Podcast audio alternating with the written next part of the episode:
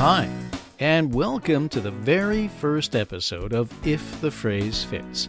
On this show, I look at some great idioms, proverbs, slangs, and verbal phrases and talk about their meanings.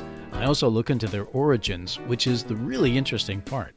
Let's start with a very common idiom about going to bed hit the sack. Or you can also say hit the hay, as in, oh, I'm really tired.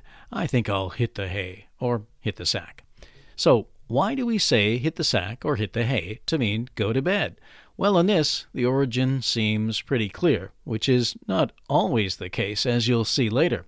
This expression started in the U.S. likely in the late 19th century or possibly the early part of the 20th century. At that time, people didn't have comfy mattresses like we do today. Well, that's a bit squeaky. Instead, people would sleep on sacks filled with straw or hay. Now, that explains the sack and the hay parts. But what about hit? As in, hit the sack. One possible explanation I've read is that people used to hit the sacks to make them more comfortable and to try to get rid of any insects in them. Yuck! Anyway, that's something to think about the next time you hit the sack. Speaking of sacks, here's another idiom with the word sack. The idiom is get the sack. It's used to talk about someone getting fired or laid off. This expression dates back much earlier than hit the sack. It apparently was first used in the 17th century. Some say it might have started even before that time in France. It probably would have sounded a bit different in French, of course, something like, Yesterday I got the sack. And my apologies to the French on that one.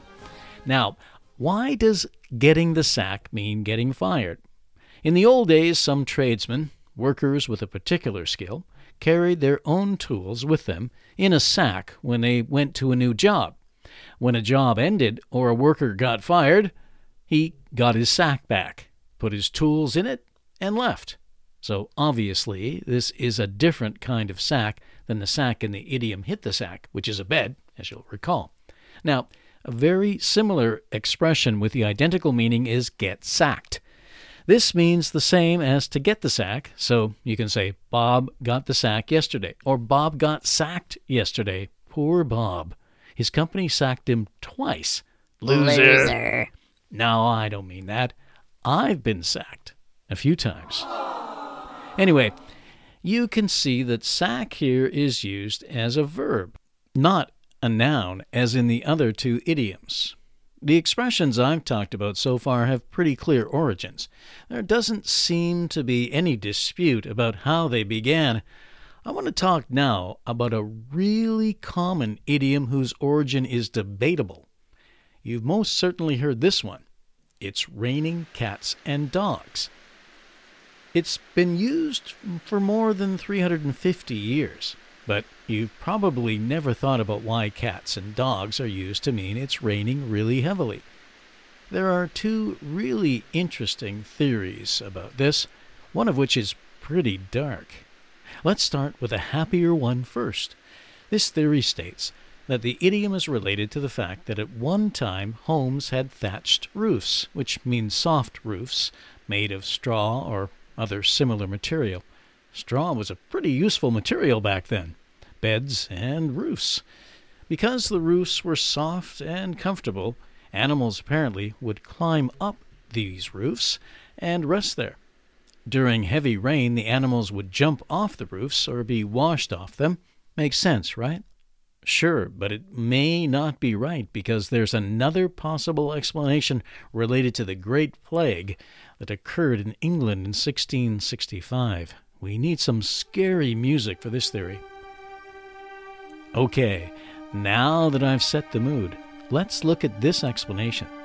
The plague was a deadly disease that was called the Black Death because it killed tens of thousands of people.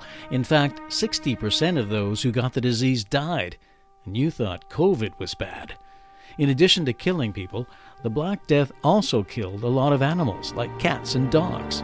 These animals would often die in gutters on sides of the roads. When it rained heavily, these animals would float down the streets. Ugh. So, according to that theory, that's why people started saying it's raining cats and dogs. There are actually a few other possible explanations, but they are a bit more complicated and frankly not as interesting as these two, so I'm not going to bore you with them. Bottom line, no one really knows how It's Raining Cats and Dogs began, so which theory do you like better? The thatched roof one or the darker one about the Black Death? I think both are quite interesting. A great conversation starter, anyway.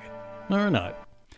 There are lots of other idioms related to weather. Here's one under the weather. Actually, this idiom has nothing to do with rain or sun, or you may know that if someone is under the weather, he or she isn't feeling well. So, what's the origin of this idiom? Well, like raining cats and dogs, the origin is a bit of a mystery. However, most sources believe it has its roots in the language of sailors. Arr! Have you ever been to sea, Billy? Well, maybe not pirates. It seems likely that the idiom under the weather is connected to the fact that when sailors felt sick, they were sent to the decks below, likely during storms at sea. That is, they were inside and below the main deck, and therefore under the weather. Now, here's a final one for this episode. And it's also probably related to the old days when sailing was a much more common way to make a living. This one is really popular too. It's learn the ropes. If you learn the ropes, you learn the procedures necessary to do a job. Or more simply, you just learn how to do something. Hundreds of years ago, long before cars or airplanes, sailing ships were a very common form of transportation for trade and exploration. For sailors, it was extremely important to know how to effectively tie ropes. There were various kinds of knots. Also, sailors had to know which ropes controlled which sails. All this sailing talk makes me feel like doing my pirate impression again. Arr! There she blows! Arr! Get off my foot!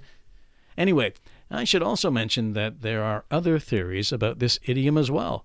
One is connected to the theater, where ropes were important for raising and lowering the scenery of the stage. I don't know about you, but I like the sailing explanation better. Along with learning the ropes, you can also teach someone the ropes and know the ropes. So, let's recap the idioms I talked about this week. First, there was hit the sack. You can also say hit the hay. It means go to bed. Then, we looked at a different kind of sack, which is related to getting fired, as in get the sack or get sacked. We also looked at raining cats and dogs, which means, of course, it's pouring rain. I also talked about being under the weather or feeling sick. And lastly, I introduced the likely origin of Learn the Ropes. Thanks for listening to my podcast, which is called If the Phrase Fits. Thanks to zapsplat.com for the sound. If you'd like to suggest an idiom, proverb, or other expression, please email me at ifthephrasefits at gmail.com. Thanks for listening.